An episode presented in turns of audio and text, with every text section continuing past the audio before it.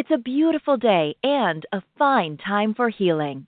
Podcast host Randy Fine, a narcissistic abuse expert and the author of the groundbreaking book Close Encounters of the Worst Kind and the captivating memoir Cliff Edge Road, invites you into her sanctuary, a place where your physical, emotional, and spiritual well being are all that matter.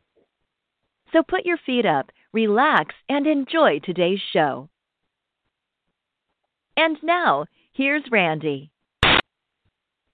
Good morning. Thank you for tuning in to listen to A Fine Time for Healing. I am, of course, your show host, Randy Fine. Today, we are going to talk about a story that is so compelling that Netflix chose to feature it in three episodes of their series Surviving Death.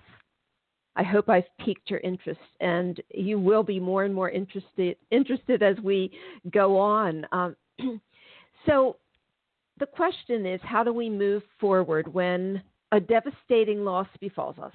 Imagine being a bartender at a busy Broadway show when just before intermission you get the call. Your too young dads suddenly died as your family screams of despair pierce your ear and suddenly shatter your world. Hundreds of patrons abuzz with energy from the comedic first act descend on you. They hastily begin ordering drinks, and a shell that looks like Mike makes them. Inside, his crumbling, his insides are crumbling away. Let me just take a drink.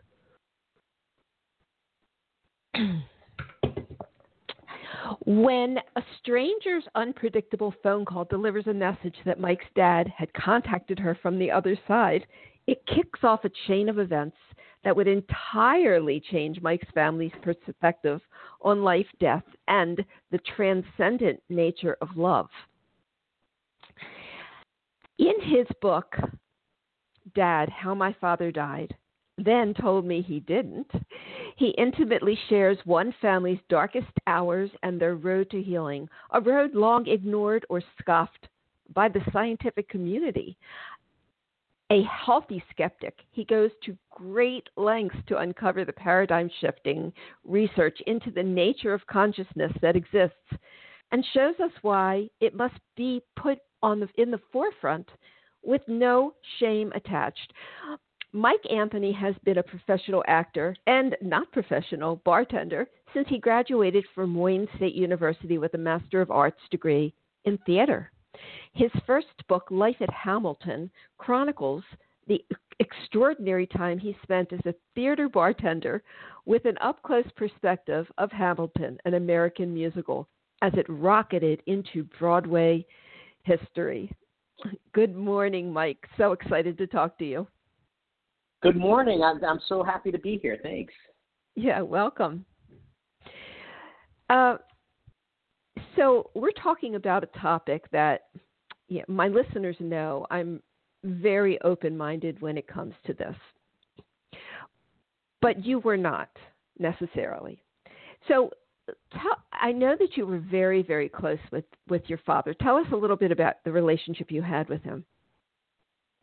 Yeah, he my dad was an extraordinary guy. Um, he was he had a level of kindness to him that um, was was rare. You know, he his entire being was about everyone in his life, the people that he loved, and just making sure that everyone was happy and well. It was all that he cared about. You know, he would have done quite well as as a, a Buddhist monk on a on, a on a mountain. Do you know what I mean? Like that that was the sense I got he he like I felt like he, he lived his life um his whole adult life as a FedEx delivery man, but I really felt like that was a disguise and like I could almost see his angel wings underneath that mm-hmm. FedEx uniform. I mean, he was this astoundingly decent person. Um, you know what I mean? And my friends just he didn't talk a whole lot, but sitting beside my dad, you just felt better, you felt calmer, he radiated this um, energy of love and goodness that made everything. Um, and when he died, which was a shock, he, he, you know, as far as we knew, he was in great health. Um, he was only 60 years old, and he was a young 60. As I said, you know, his job was very active. Um, we thought he had many, many, many good years left. Um, so he and he literally passed in an instant, as far as we know. Um, so losing him, you know, he would have been the person that we would have needed to turn to in a moment like this.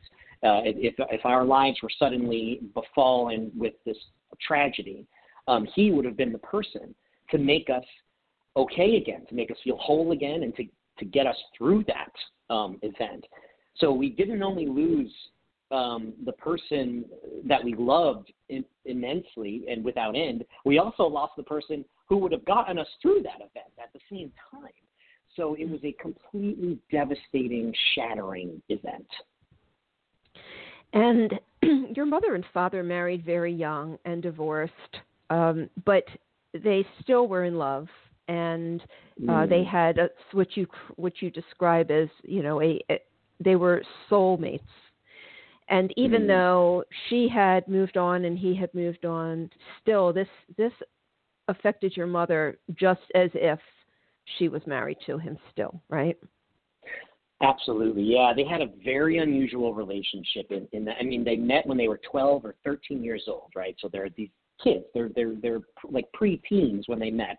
Um and then then they got married um right out of high school so incredibly young and um, and then they had me right after that, you know. So um, they were they were basically still kids. Um, and then my mom met someone else, um, and the only other person she'd ever even kissed before was my father, you know. so by the time she's 25, um, the way she describes it, it's you know they they were like best friends, you know, and they had this very deep connection. But um, you know, part, the romantic feeling, I guess. Um, just it, it didn't it didn't last, right? Uh, and then she met this other person um, who, who be, is my stepfather and who she's still married with to this day. You know, so they're they've been married now for what 40 years or something. So it's not like it was this. Um, it, it all worked out the way it was supposed to. We all feel that, you know. But um, that said, yeah, my dad never um, stopped loving my mom, and she never stopped loving him either. But for him, um, I think the romantic aspect of it also did not go away. And though he got oh. remarried later in life, um, you know that that didn't work out. And he never he never stopped loving her. She never stopped loving him. Um, and they remained incredibly close. And yeah, when he died, I, I literally thought that my mom was going to die as well. Um, hearing her screaming on the phone, my sister and my mom, when they called me, they were wailing. And I say in the book, you know, the word wail um, I've read a lot in like Greek plays, you know, but I did not have a sense of what that word actually meant until I heard my mom and my sister on the phone uh, after getting the news that he was gone. So yeah, she was completely devastated as well. Mm. Must have been horrible. I, I awful, awful thought. So we're going to talk about how your father found his way back to you from the other mm-hmm. side um, but I know, and I had mentioned uh, in the beginning that this was something that this was a concept that was very foreign to you. And you say in your book that you really struggled with religion, even though you were raised Catholic. You really described yourself more as a spirit spiritual person, which is how I describe mm-hmm. myself. Um, I never really accepted religion and just found my spiritual connection. So, but I know that you struggled. And so, at what point did you come to terms with the fact that you had not a religious connection, but a spiritual connection?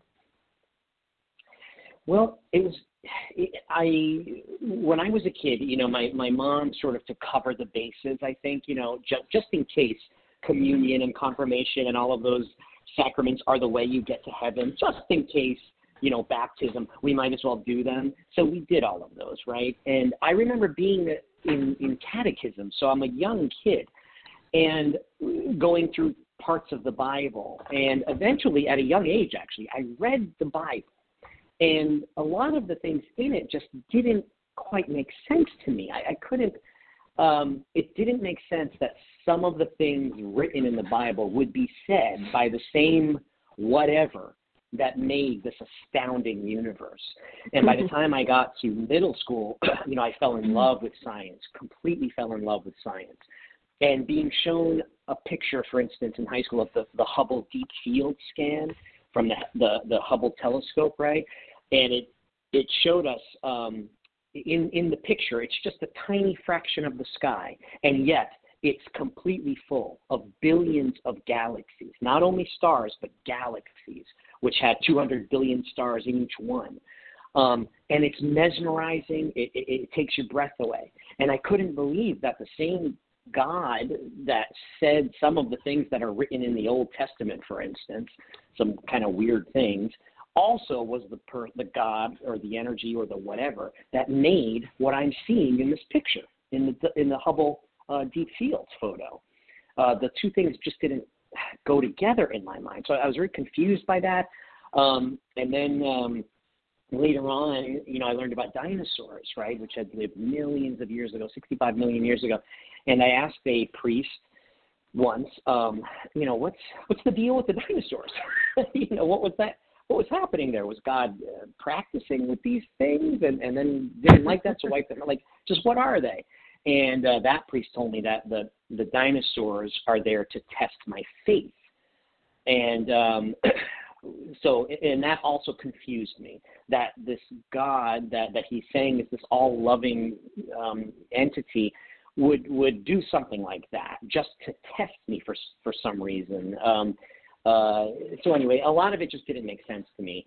However, I did always feel from the time that I was young that there was a lot more going on than meets the eye. And as much as I loved science, which I did, the, the things that science can do is astounding. I, I, the, the, the, what the human brain has been able to unlock. You know, like just a, just a, two weeks ago, we landed a rover on Mars, and I was literally weeping in my living room. I, I was watching that landing, and I'm crying as, as this thing is happening because to think that that that the human mind somehow did that, landed a thing on a on a planet um, 130 million miles away remotely. I mean, it's just extraordinary what what the human intellect has been able to unlock about the universe. But all of that said, I've always felt that there is a level to existence that science is not able to get to and maybe won't ever be able to get to. Uh, I sensed when I was young that, you know, microscopes, for instance, were getting stronger and stronger. And then when I was in high school, I learned about electron scanning microscopes, you know. But I sensed that we were never going to build a microscope strong enough to tell us the absolute foundational level of of what all of this is made out of, right? So I, I though I loved science, I also felt that it had limits and that there was a lot more going on than meets the eye. So when I say that I'm that I was skeptical going into this whole experience that happened, it's, it's true that I'm skeptical in that I need evidence. I'm a person who requires proof. I'm not just I don't just believe something because I'm told it. But it's not that I was closed to the idea. Um, you know, I have an open mind. I, I like to think, uh, and an open heart. Um, and if new evidence comes in that challenges what I think is the truth, I like to think that I will take that evidence in and give it a fair hearing. Um, but to that point in my life, I had not seen good evidence for something like mediumship, for instance, right? There was a show on television called Crossing Over with John Edward, um, right. and it looked fascinating. Yeah. And, uh, you know, watching people crying in the audience, I thought, my gosh, this is incredible television. And, and clearly, these people believe something powerful is happening. But again, it was a television show. And, and who knows how produced it is or how much information that guy knows about the audience members. You know, I, had, I had no idea um, how genuine that might be. So I didn't have any direct evidence uh, for mediumship being a genuine phenomenon. And I also kind of thought, if this is real, surely I would have learned about it in, in science class. Yeah. Right? Surely my biology professor would have said, "Oh, and by the way, one of the functions of the brain is an ability to hear dead people." But but no, none of my science teachers said that. And in fact, what science says, what mainstream science says, is that consciousness, what we think of as our self, right, our sense of self, is just an illusion created by the brain.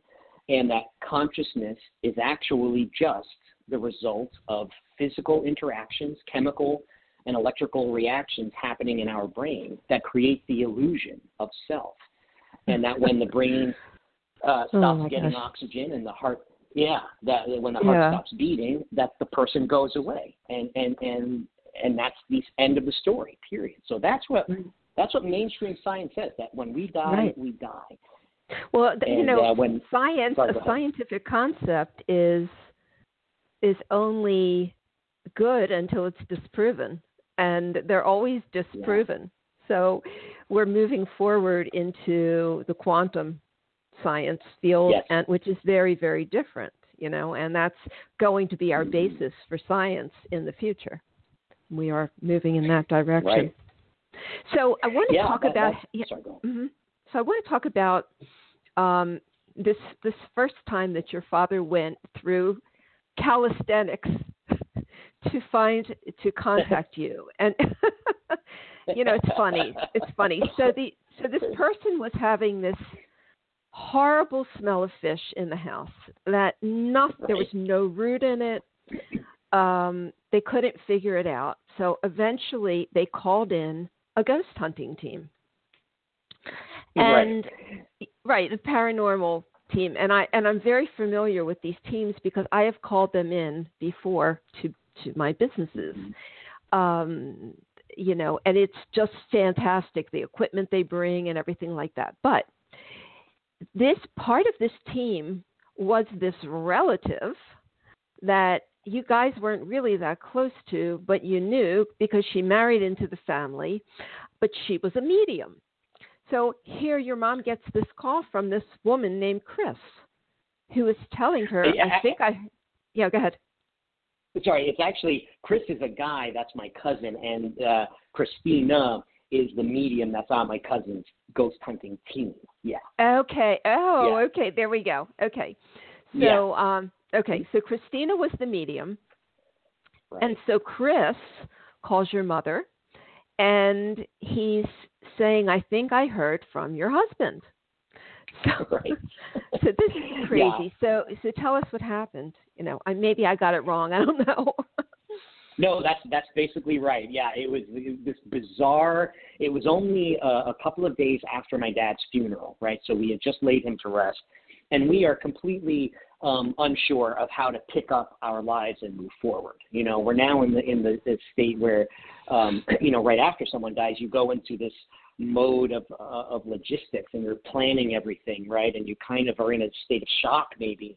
And and then um, the funeral ends and everyone goes home and you're sitting alone for the first time, um, and you're and it really hits you uh, what's happening. And that's that's the place that we were at, completely um, unsure how we could go on with our lives without my dad. And my my mom's phone rings, uh, and she picks it up, and it's it's my cousin Chris, who is a uh, he married my second cousin. Okay, so it, it, he's not a person. when she first said his name to me, I couldn't even picture who she was talking about. Um, and she was quite surprised to pick up the phone and hear him on the other line. You know, this is not someone who had ever called our house before, ever. So she, he said, uh, Liz, uh, that's my mom's name. Liz, uh, do you know what I do? And she said, uh, no. Now, as far as we knew, Chris is a he's a hospital administrator. You know, he's this kind of straight laced guy with this big job at a hospital. You know, in the scientific world. Mm-hmm. Um, and he said, well, I on the weekends I'm a ghost hunter. she said, uh, okay. Now, my mom is completely baffled at to as to what this phone call could possibly be leading to. And uh, what had happened is Chris's someone in Chris's family had the smell of fish happening in her house that was overwhelming. And it was so overwhelming that they eventually they could not figure out where it could possibly be coming from, what the source of this could be. And it got so bad that they thought maybe this is like a paranormal thing. And knowing that Chris was a uh, into that stuff, they called Chris uh, to come and investigate it. And he then called his medium friend who was out in Arizona And she said, This is related to a guy named Robert. His name is Robert, and he, uh, someone in his family, uh, has a fish restaurant or is, is somehow involved in a fish restaurant. And he's desperate, absolutely desperate to get a message to his family that he is okay, that he survived the death of his body and he is okay. He needs to get this message to them, and he's not going to stop until he gets this message to them.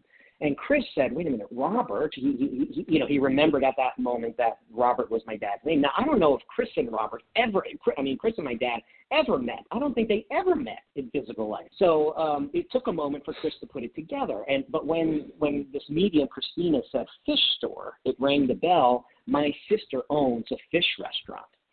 So um, that's how Chris put it together. So anyway, he calls my my mom and he says, "So I have this medium," and you know he tells her the story. So my mom hangs up the phone and she calls me, and I'm back at work in, in New York, uh, behind the bar, during the first act of the show, the same bar that I was behind when I got the phone call that he had died. So I had a little PTSD when the phone rang and I, I saw my mom's name. You know, my heart started to pound, and I picked it up, and my mom's voice was totally different um, than it had been since my dad passed. It was alive again. You know, there was this vibrancy in my mom's voice again. And she said, Mike, I think I just got a message from your father. And I said, "What do you? What are you talking about? What? How could, my father's dead. How could you get a message from him? What do you mean?" She tells me this whole story, and I hang up the phone, and I, I know that I need to get much more information on this. So, I end up calling Chris. I talk to Chris for hours about what happened. He gives me the phone number to the medium. I call the medium in Arizona. And what I needed to conclude was basically I was trying to figure out is this woman crazy, right? For, for lack of a better word. That was my initial um, my initial instinct was to find out who this woman was as a human being. um, and after my conversation with her, it was clear to me that she believed what she was saying. Um, whether or not it actually was my dad getting this message to her, it was clear that she believed it, that she was a woman who was compassionate, that she was caring, and to me, she seemed entirely sane. You know, not, not that I'm qualified to make those judgments, uh, right? I, I'm not, but to me, she seemed like just a warm, loving woman who truly believed that this man, my father, needed to get this message to me, and she did what she did um, out of out of a place of, of goodness. So I and while we were on the phone actually, she said something else um, about a butterfly that made a lot of sense to me. It was like she got this message in the moment that we were talking, um, and and that was that was sort of surprising. So that lent a little more, you know, that made me more curious. So I right. told my sister about it, and um, and and she was very intrigued, right? Then the next morning, my sister's driving to work, and she just happens to turn on the radio, and there's a medium on the radio in Connecticut who's doing readings for people who are calling in. Um, uh, uh, she, I guess, she periodically does this radio segment where she gives readings for people uh, who call the radio station, uh, and that so that's just you know a day or so right. after I tell my sister about this conversation with this other medium. So um, my sister Jen then made an appointment to see this medium that she's listening to on the radio in person. Right. Right. So so you went her name was Angelina and you went to see her and you had told your father because you're so skeptical to mention your hair which would have been the most unusual thing ever um, and so she did this reading, and you're thinking to yourself, well, she hasn't said anything about my hair. And at the very end, she basically throws that in. so yeah, so you're like, yeah, was, oh, okay. now, now we're yeah. getting uh, a little more information here. Yeah, it, it was the most stunning moment of my life. Um, you know, the reading lasted for maybe an hour and a half or something, and the whole thing was incredible. It, she she was saying these things that, that there's no way she could have known. Uh, saying things that are not published anywhere on social media, nothing that she could have read in in my dad's obituary. Very personal things. Um, like for instance, almost quoting a conversation my sister and I had had in private the day before, and I was stunned by all of it. And then at the very end, yeah, uh, we were wrapping up, and and I had forgotten that I had asked for this code word, right? I had asked my dad to mention my hair. I, I almost forgot about it because, you know, we were all in, in tears. We were all sobbing. It was incredible the experience we just had. And then, related to nothing, she was in the middle of saying something else, and she kind of stopped herself and looked at me and said, "He wants to talk about your hair," and it totally, you know, that moment totally changed my life and sent me down this um, the direction that I'm still still headed down now. So so then, um, and you had mentioned um, John Edward um, a little while ago in the beginning of the show, who you know used to have this show called Crossing Over, and I used to watch it, and I love John Edward, and I've actually gone to see him. So I have a parallel experience to you because. Mm what Jonathan, what John Edwards does is, if you don't get a reading in the audience, he recommends this friend of his, Jonathan Lewis, who yeah. will do readings for you, and he'll get you in faster if you mention it. Well, anyway, I had a reading with John Lewis, Jonathan Lewis. Oh, okay? Oh wow! Oh yeah. wow! Yeah. So over the telephone, because uh-huh. I live in Florida. He he's in New York, so he did a telephone reading for me, and I was astounded. But really, so I, I just needed to throw that in. But um, tell us That's what so Jonathan. tell us what Jonathan um, was able to reveal to you. Yeah. So then I, I became convinced. It was clear to me that this woman, Angelina Diana, was doing something genuine. But then I started to think, well, maybe she's just reading my mind. And I say just in quotes because even that would totally demolish the current scientific paradigm, right? Science does not believe that telepathy could possibly be a real thing. Um, but that's what I started to think. Maybe she's reading my mind and it's not really coming from my dad, who's somehow here without a body. So to test that, that that possibility, uh, Jen, my sister and I went to see Jonathan Lewis, and my mom was not going with us to that reading. So I said, Mom, um, when we leave here today, I want you to talk to Dad and get him to say a very specific message that you're not going to tell us. It's just going to be between you and Dad, um, so that it can't be in our brains. And if Jonathan Lewis says that, that would be un- that would be just incredible, you know. And I never in a million years expected that it would actually happen. Um, so we we drive to Long Island to, to sit with Jonathan Lewis, and again, I'm I'm I'm taken by how nice this guy is. You know, like if he's crazy, he he's really crazy because he is just so he seems so kind and compassionate and, and lovely and so normal. In, in, fact, I'm sitting there thinking I, I'd like to go out and, and have a drink with this guy. You know, he, he was so yeah. he was just so nice. Um, he, so we we have the reading, and everything he says is almost everything he says makes complete sense to us. It was a fantastic reading. Um, there were only very few things that did not make sense. Um, and one of them, uh, he said to us, "Does someone, does someone have a bad toe? I'm seeing like a bad toe that one of you has." And and we don't. All of our toes. Is, I mean, you know, we we don't have the prettiest feet in the world, but I would not say that there's anything about our toes that that stands out or that are bad. So so that that one did not make sense, uh, and we we counted it as one of the only misses of the day. So we're, we're driving home, and uh, we call my mom, and we go through uh, the the reading, and we tell her every single item that she that he said. And when my sister says, "Oh," and he said, uh, so he, he asked about someone's bad toe. My there was silence on the other end of the phone. My mom totally couldn't talk, and uh, we're like, "Mom," and her, her voice cracked and she was crying and she said, "That's it," and and and that that's it. That was the message. I'm like, "What do you mean? The message was bad toe? What are you talking about?" And uh, when she was sitting on the porch that morning talking to my dad after we left, she was having her coffee in her sandals, and she looked down at her toe, which I guess my my mom has a crooked toe. I had no idea my whole life I, that my mom had this crooked toe. And she says, "Okay, Robert, get this medium to talk about my crooked toe. Have him talk about my crooked toe if it's really you. so that was pretty astounding because not only was everything he said, nearly everything he said, accurate, and again, a lot of it was personal stuff that was not published anywhere.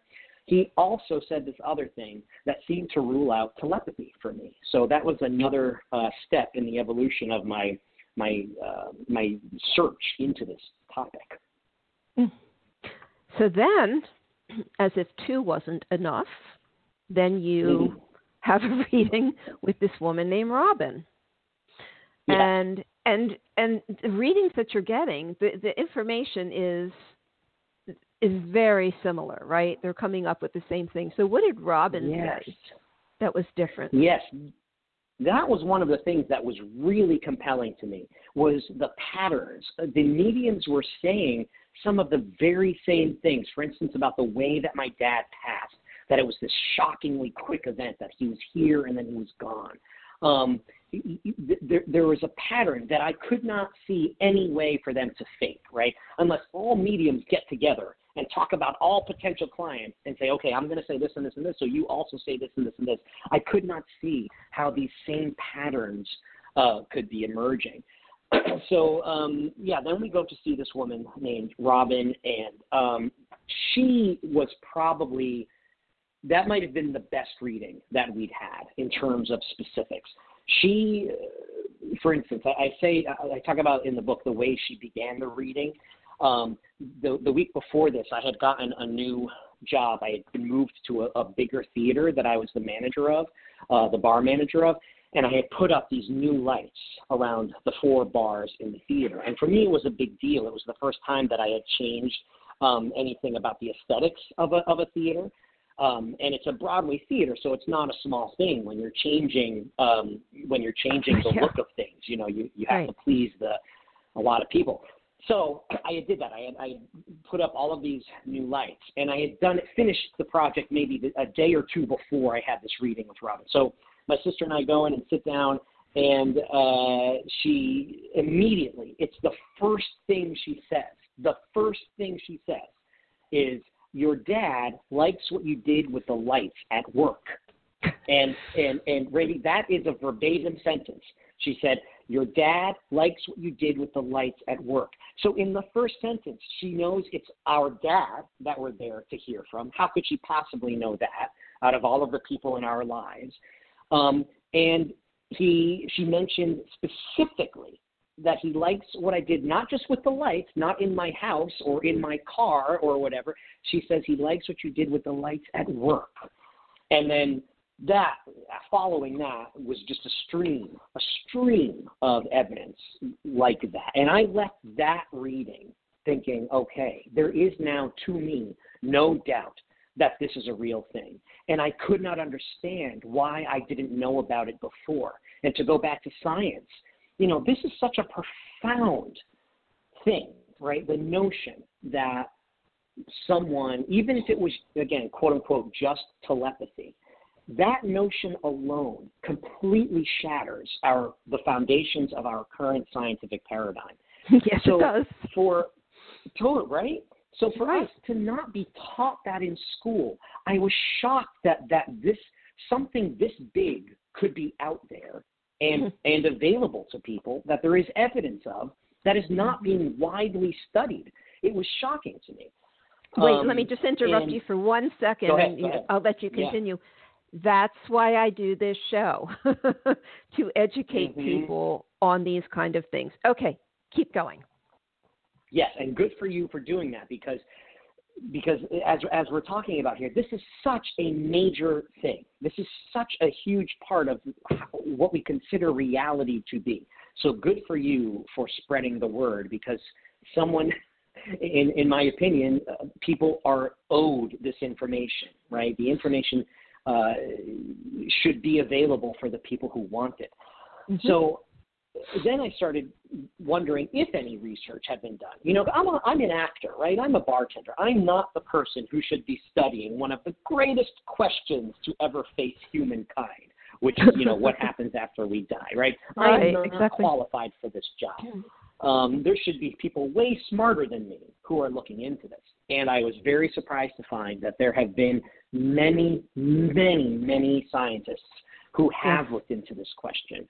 Um, mm-hmm. including Nobel Prize winners mm-hmm. who have concluded after rigorous research that yes. the quote unquote paranormal is mm-hmm. is real. There's nothing para Absolutely. about it. It is right. Yeah, it is a part they of the natural proven, world. They have there has it Mhm. has been proven that there is life after death. It has absolutely been proven.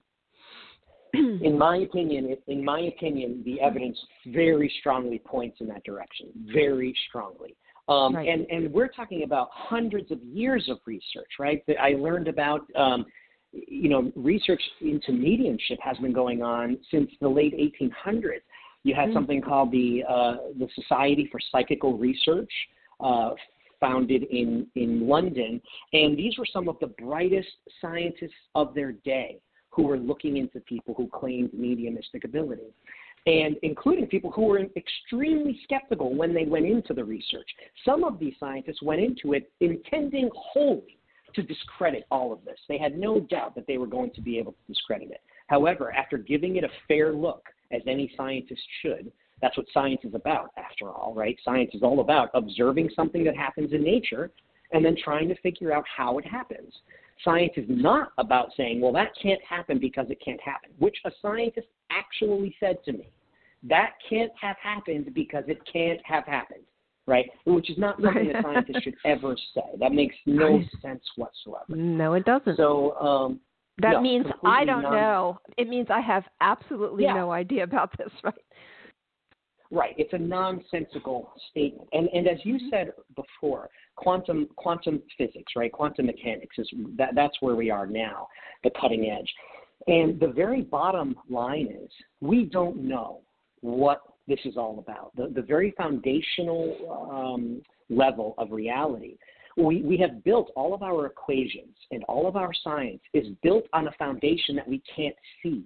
It's built on a foundation that we don't yet understand um, you know, one of the leading theories is string theory, right? That that the thing that makes up protons, neutrons, and and and uh, uh, electrons, and now we know you know we have quarks and gluons. The things that make up a quark, for instance, might be might be a vibrating string of energy, right? But that is just a mathematic formulation. We've never seen this string that's supposedly vibrating, right? And even if it is a string of energy that's vibrating, what is making the string vibrate? We have no idea why that string should be vibrating if it is a string. And we throw the word energy around all the time like we know what that means, but we don't. what is energy? Right. What is it, right? We, we, we just don't know. So for any scientist to say that hmm. anything is impossible when we don't even understand the very foundations of reality, to me, doesn't make much sense at all. So, um, yeah. And then I found So- some modern researchers. Sorry, go ahead. Right. So, um, you know, this is something that may not happen in this century or maybe even the next century because in our realm, in the third dimensional realm that we all exist in, we cannot conceive of what happens in the realm of where we go when we pass on because it is another dimension. It's a dimension where people are just as alive. And um, this, as you were discovering with your father. And so there's no sense of time, it is not linear, and nothing that we know about life transcends to that um, can explain that dim- dimension because we're not there yet. We don't know what it is. So um, this is going to take a long time before science catches up. But believe me, there are so many people studying this because this phenomenon happens all the time. It's crazy. Yes. So, um, so at this point, you're like, all right, I need concrete evidence, and I'm going to do. You ended up doing a documentary. You didn't intend to do a documentary, but you ended up doing a documentary, and you and you went to Angelina. And how did that all go down? Yeah, I, I so I started sharing my story uh, with people who had lost people, right? So I had some friends in my life who who lost people in their lives, And I found that when I told them my story about what happened, it brought them some comfort, you know, they, they and they wanted to know more about it. Um, so once I started sharing the story, it then became this real. I, I sort of felt this weight of responsibility to make sure that I was telling them the absolute truth, right? I wanted to make, you know, this is something called cognitive dissonance, right? Like when something happens, right. The brain is very good at dismissing things, and then you have retrocognitive dissonance, right? So something can happen where in the moment you're sure that it happened, right? You're sure of it, but then an hour later you're, you're thinking, yes. well, but what about this or maybe that, right? So I was having a severe case of retrocognitive dissonance. As astounding, as certain as I was that I had had genuine experiences, my my my darn brain was not letting me have it, you know. and my brain was saying to me, now that you're telling other people about this, you better be darn sure you're telling them the truth because you don't want to be giving false hope to people, right? I, I, I want to be giving this comfort, but I want to make sure that I'm grounding it in actual truth. So I call Angelina and I, I said to her, you know, uh, we met, it was about a year after we met, and I told her I wanted to make a documentary uh, I said basically, you know, I want to test you. I want to see if you're really doing what you claim to be doing. So I'd like to film you giving readings for people that I bring to you. So I will know without a doubt you cannot be cheating. I'm going to sit you down uh, in front of the camera, and then I'm going to walk in 10 perfect strangers, you know, one after the other, 10 totally uh, people that you'll have no idea about, and we're going to have you do a reading. And Angelina said, Sure, I'll do that. She immediately said yes, um, and that's important to note. And she also signed a release form right away, giving me rights to the footage. Now that that's a great leap of faith on this woman's part because depending on who I am as a human being, you know, an editor can make anyone look amazing or make anyone look terrible, right? When you make a documentary, you have hundreds of hours of footage. You can you can create characters that that are not at all real based on how you splice something together. So she had this trust that my intentions were true and that I really truly was just looking for the truth. And so she immediately said yes to this. So then I watched Angelina time and time again come up with information that I knew there was no way she could possibly know by any quote unquote normal means. Um, and, and at this point, I've now filmed her doing 15 to 20 readings. I go, I go over 10 of them in the book. I compile the data from 10 of the readings. Um, but I, I now, I, you know, I've done more beyond that now. And I'm left with no doubt that statistically something genuine is happening. She's clearly getting information in a way that science does not yet understand. Right. So, so then, um, then you start examining physical mediumship and yeah. um, and and and you talk about ectoplasm and how you know it shows like cotton coming out of people's mouths but then you find out that there is such a thing as ectoplasm when people are physical mediums when they can go into yeah. a trance and bring through um, another bring through someone who is from the on the other side and this was the clincher. So tell us about this story. Yeah, yeah this. now, uh, I'll tell you that I hesitated to put this in the book. Right, this is the last chapter of the book, um, and it's the last chapter because uh, not only is it the last thing that I experienced um, that really truly did clinch it, but it, it also um, it's going to be so far beyond the average average person's sense of of reality that I worry that, that they'll get to this last last chapter and they'll think, oh man, I, I just spent this whole book with this guy. It turns out he's just nuts, you know. uh, so I I did uh, hesitate to to put it in there, but in the end, again, it is the truth of what of what happened. Now, I'll also say that when this thing happened, I was sitting beside a New York Times journalist named Leslie Kean, uh, who wrote a book uh, called Surviving Death, which the Netflix series is based on. Um, and she's uh, also a journalist, you know, for the New York Times. So this woman is highly credentialed, and and she's, um, you know, her word is everything. People have to trust what she says is the truth. That's how she makes a living. Um, and she was sitting beside me when this happened. So what you read in that last chapter, um, I it was witnessed by all of the people in the room. There were about seven of us in the room, including um, this highly creden- creden- credentialed journalist who was mm-hmm. sitting beside me. Um, when I read the word ectoplasm in Leslie's book, I mean, I thought ectoplasm was created by Harold Ramis in Ghostbusters. You know, that's where the word, you know, ectoplasm is, is the stuff that Slimer leaves behind on the bookshelves, right? As far right, as I knew. Right. Yeah. Um, and surely, surely, if ectoplasm was a real thing, and just to, to tell people what, what ectoplasm is, according to uh, people in this world, um, it's a substance produced by physical mediums. So mediumship is broken down. We can break it down into two types: mental mediumship and physical mediumship. Mental mediumship is the mediumship that I had been dealing with, where a person is in a, a conscious or at least a semi-conscious state, um, and they're telling you about the impressions, the visions, the sounds, the things that they're feeling. Um, physical mediumship is a whole different level of um, uh, it's a whole different state of consciousness where a person supposedly goes into a deep trance. Um, and once they're in that level of deep trance, the spirit world supposedly ex- uh, uses this substance called ectoplasm, which they claim is in everybody, but physical mediums are people who have an abundance of it.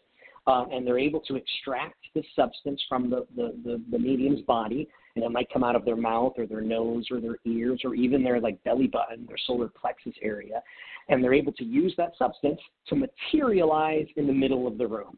So in the in the most uh, advanced cases of physical mediumship, the claim is you can have a spirit person. My dead father could be standing in the middle of the room and talking to me, really physically standing there, uh, and then he'll dissolve back into the floor and disappear. Now, when I first read about that, I thought, come on. Come on, what do you take me for, Leslie Kean? That can't be. Surely, if that were true, again, my science teachers would have told me about it. If dead people are able to materialize in the middle of the room where everyone in the room can see it physically happen, I certainly would have heard about it.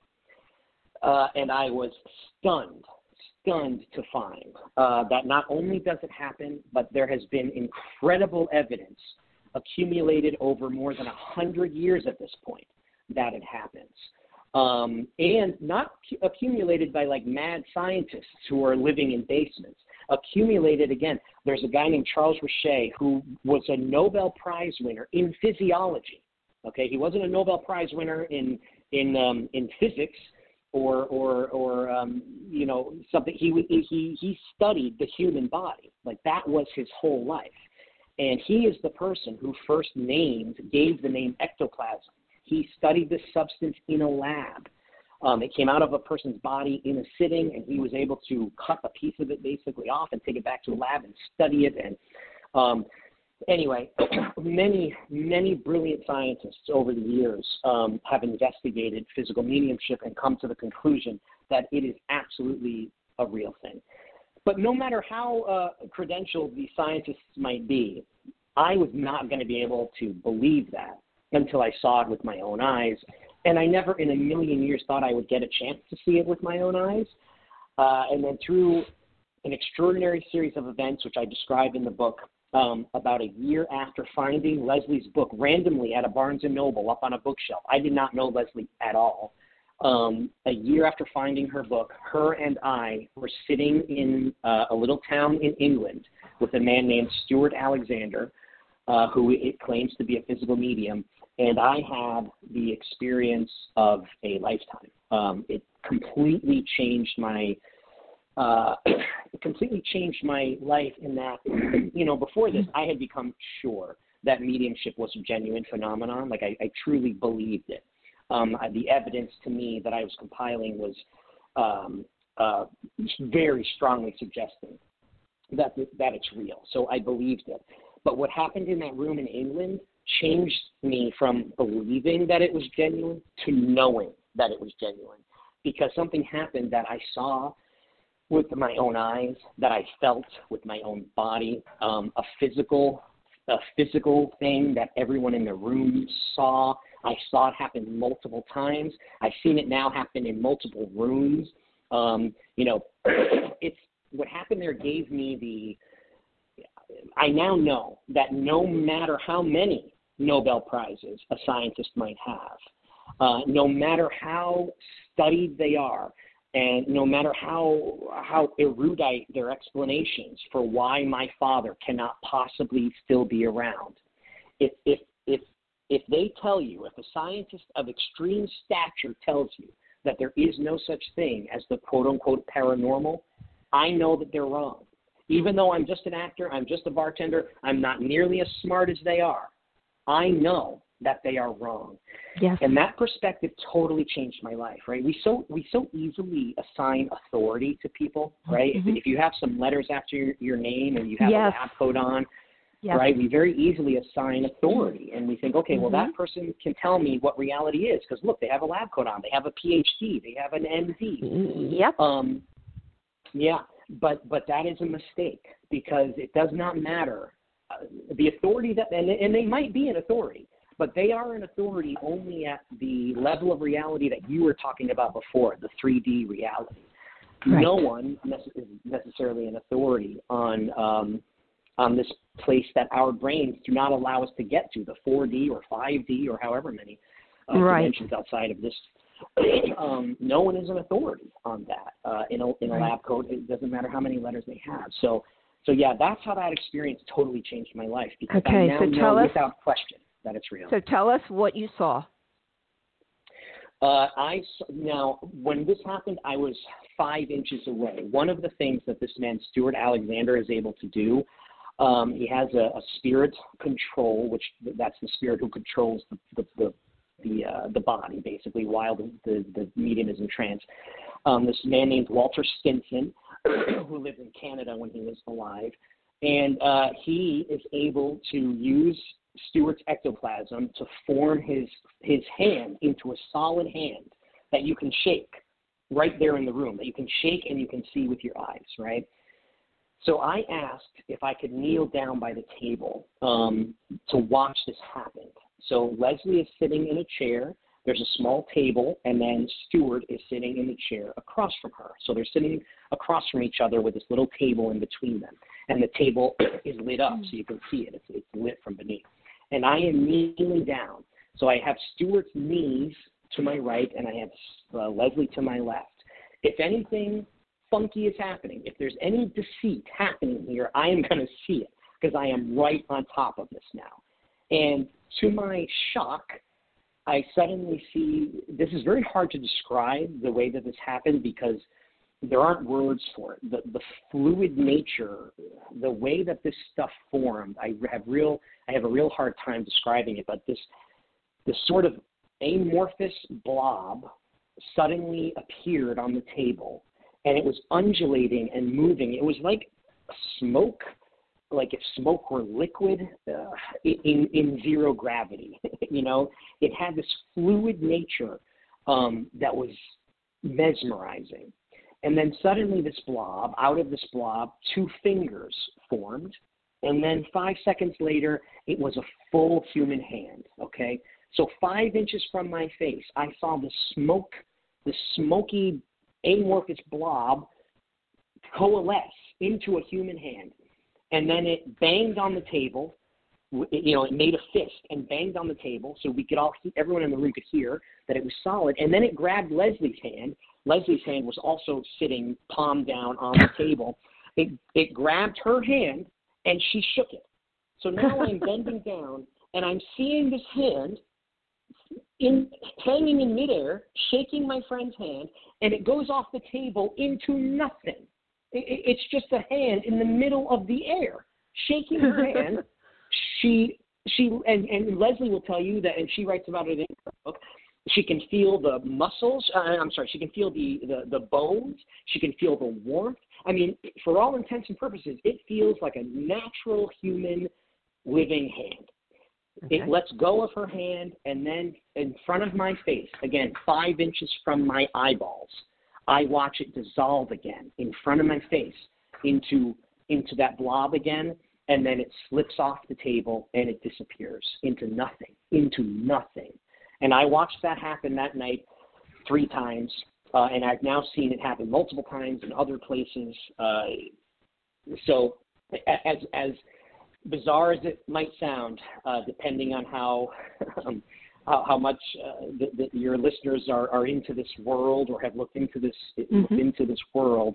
Um, I, I, all I can tell you is that it really, truly did happen. I'm, I'm telling you the truth. It did happen. so, so you saw your father. How did that happen? Yeah, that that was so. One of the other things that Stewart uh, sometimes does is something called uh, that they call transfiguration. So that same substance, ectoplasm, uh, can be pulled out from the medium's uh, sort of nose and mouth and ears. And I, I was sitting beside Stewart at, at that point, and suddenly there was Stewart's face started to change, and it was as though this this amorphous sort of substance it was sort of hovering above his face, maybe an inch or so above Stewart's face, and my dad's face suddenly appeared over Stewart's. Stewart had a very thin um, beard, sort of patchy. My father had more of a full beard, and I suddenly saw my dad's beard form right again, right in front of me, a foot away, and my dad's face was now in front of me and talking to me. And and I can't. I'm getting chills right now. Every, every time I talk about this, I get chills because the last time that I saw my father's face now was not in the casket. The last time I saw my father's face was a couple of years ago in that room in England. I saw my father's face talking to me um, after he died. I, I, and what I did mean, he say? And happened. what did he say to you? He he said, um, you know, there, there wasn't anything terribly evidential in the things that my dad said through Stewart. Most of it, it's a real effort for them to to do this apparently.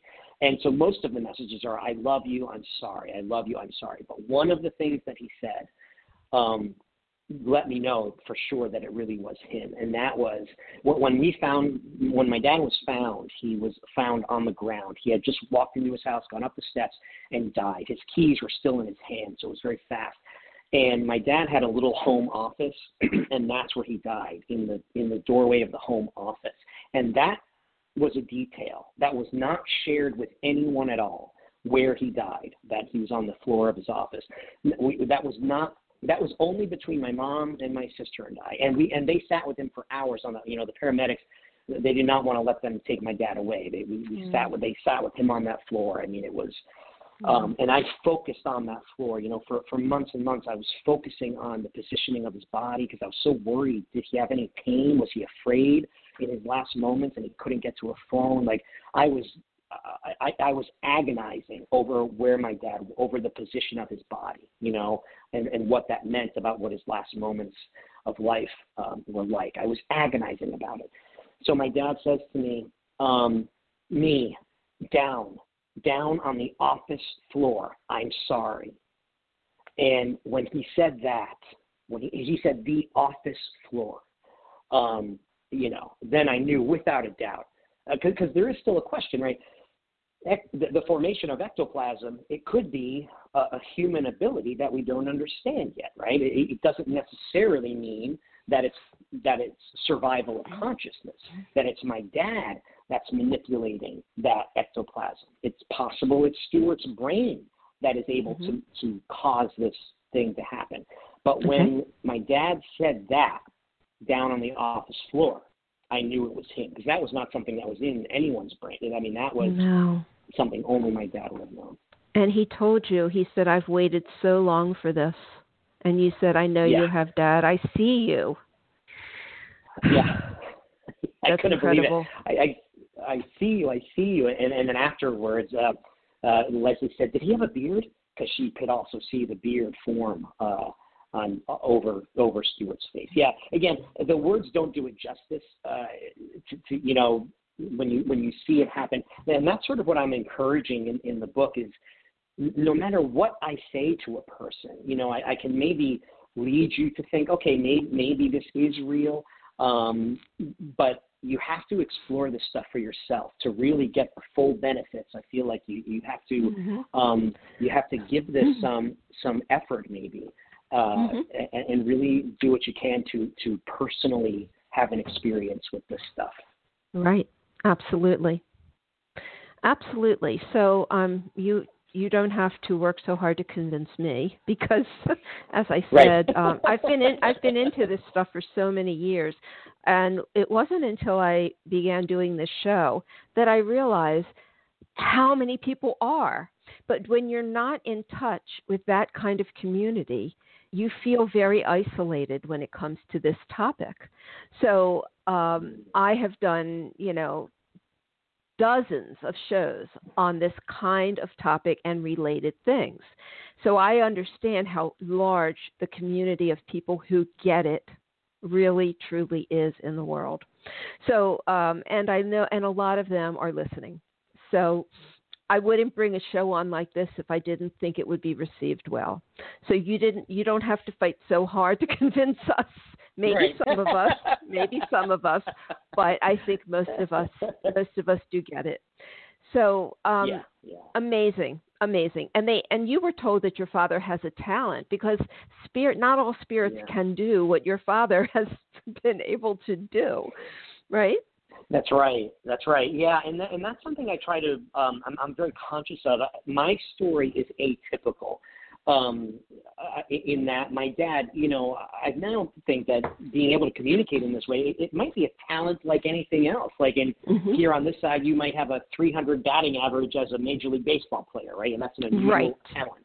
Uh, right. and maybe this communication that my dad has. So I like to tell people who maybe are experimenting with mediumship for the first time, if they mm-hmm. go to a medium and they don't have the exact same experience that I had, you know, don't be discouraged. Mm-hmm. It does not mean that your loved one is not there and communicating. Yes. Um, it, you know, my, my, my experience was not, it was atypical. My dad just, I think, happens to be extraordinarily good at this. Yeah. Right. And mediums have to interpret what they're seeing. It's not like the person right. sitting there talking to them like you and I are talking. Right. They're shown things that they have to interpret.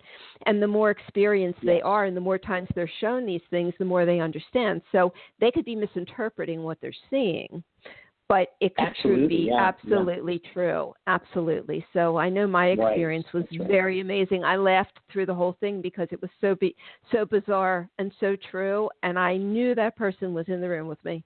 I knew it.